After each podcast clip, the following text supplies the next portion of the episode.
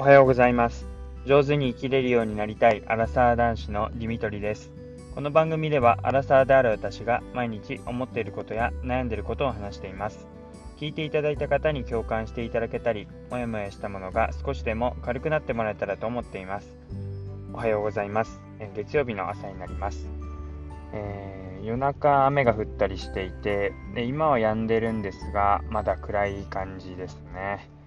はい、えー、昨日の夜夕方頃に、えー、家に帰ってきました。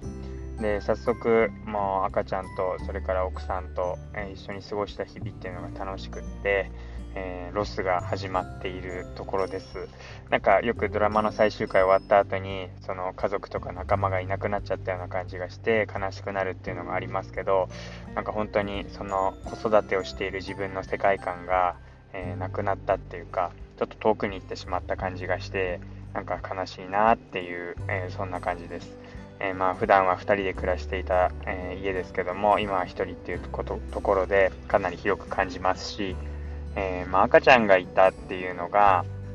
あの実家がエアコンをずっとつけっぱなしで、まあ、常時、あの暖かすぎず、暑すぎず、寒すぎずっていう状況を作るためにエアコンをあのずっとつけていたっていうのもあって、まあ、すごい過ごしやすかったんですね。寒くなくて。っていうのもあって、あの何もつけていない部屋がすごい寒くて、朝起きてもやっぱり寒かったので、体があったかい状態に慣れているから、あれこんな寒かったっけ？っていうふうに思い返して、はい、あのちょっとびっくりしているそんな朝です。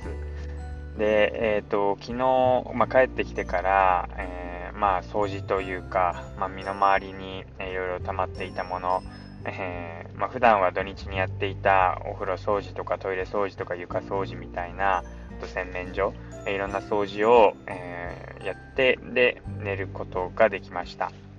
まあ、だいぶ、まあ、3時間睡眠がなんかこう細切れになって何回もやったとはいえ結局トータルでは寝ているので、まあ、それほど体も動かしてませんし体は疲れてなかったようで、あのー、まあ、よく眠れたっていうか、まあ、逆にちょっと寝つきが悪かったぐらいで疲れてない分、えー、最初は眠ることできなかったんですが、まあ、多少睡眠時間短くても、あの、はい、いい感じで、今月曜日を迎えられています。で、まあ、また週末、あの実家の方に行くんですけど、もう早くもこうそれが待ち遠しいなっていう状況です。なんかよく職場の先輩にも、いやもう赤ちゃん生まれて仕事なんてやってらんないでしょ、みたいな、早く帰りたいよねっていう風に言われて、まあそうですねと言いながらも、まあ、まだその赤ちゃんが実際家に行ったりしなかったので、そんなに実感がなかったんですけども、まあ実際やっぱりあの赤ちゃんがこう退院してお家に帰ってきてでまだ実家ですけども、まあ、金曜日になれば会えるって考えると本当に待ち遠しいなっていうふうに思います。で、まあ、確かに赤ちゃんの世話をするのは大変だっていうのはありますけどまあでも奥さんと一緒に2人で一緒にやっていけば、まあ、3時間睡眠でも、ま多少こうね過ごすっていうかあの 泣き声に気づかなくてもどっちかが起きてこう相手ができるっていう安心感もあるので、まあ、そういった意味でもこう2人でいろいろ試行錯誤しながらあのその赤ちゃんの可愛い部分を見つけてこう笑い合うっていうのが楽しいなっていうふうに思ってます。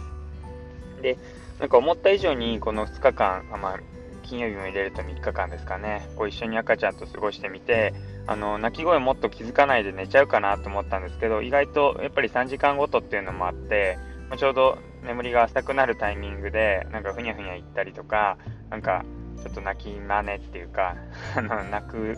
こうギャンギャン泣く前のなんかウェーンみたいな瞬間があるのでそこのところで起きれるかなっていう感じがしています。なのでそれほど、えーと、泣いている状態で放置してるとかなんか泣いているのに気づかないなんてことはないかなというふうに思います。した。うん。なんかそれがまず良、えー、かったなっていうところです。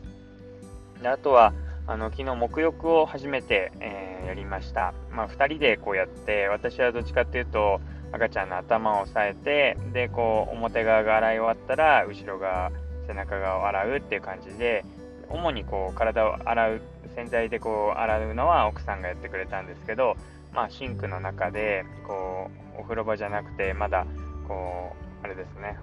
食器洗いのあのシンクのところに、えー、そういう赤ちゃん用のなんか